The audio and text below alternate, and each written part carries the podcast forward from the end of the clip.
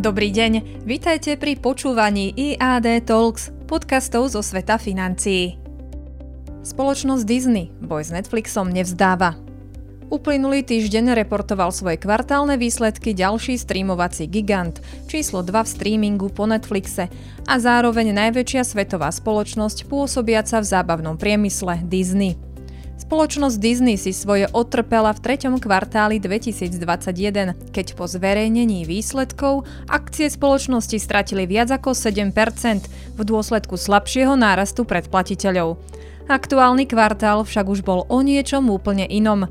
Spoločnosť pridala 11,8 milióna nových predplatiteľov, pričom konsenzus analytikov na Wall Street očakával len plus 6,6 milióna a dosiahol takmer 130 miliónovú métu, presnejšie 129,8 milióna.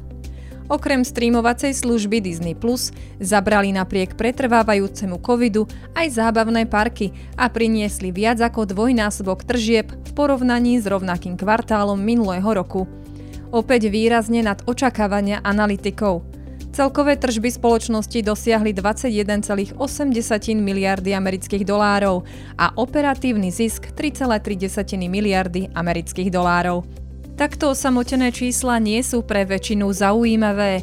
Ide však o prvý kvartál, keď Disney vykázal tržby a zisk porovnateľný s rovnakým obdobím ako pred pandémiou, aj napriek stále sporadickým filmovým premiéram v kinách v tomto období.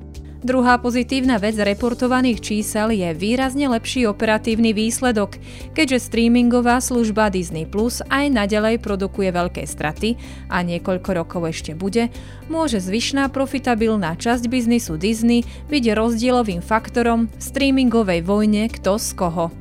Preplnený trh v SVOD a vojna o predplatiteľov, kde sa americké streamovacie služby pretekajú neudržateľnými investíciami do nových programových aktív, ktoré si častokrát na seba ani nezarobia, sa podľa všetkého skončí konsolidáciou odvetvia. Na konci budú stať spoločnosti s najväčším trhovým podielom a najväčšou finančnou silou. Netflix a Disney zatiaľ vyzerajú ako potenciálni výťazi. Tohto týždňové udalosti pre vás pripravil Michal Ďurica, portfólio manažer IAD Investment. Ďalšie informácie zo sveta financií vám prinesieme o týždeň. Ďakujeme za počúvanie.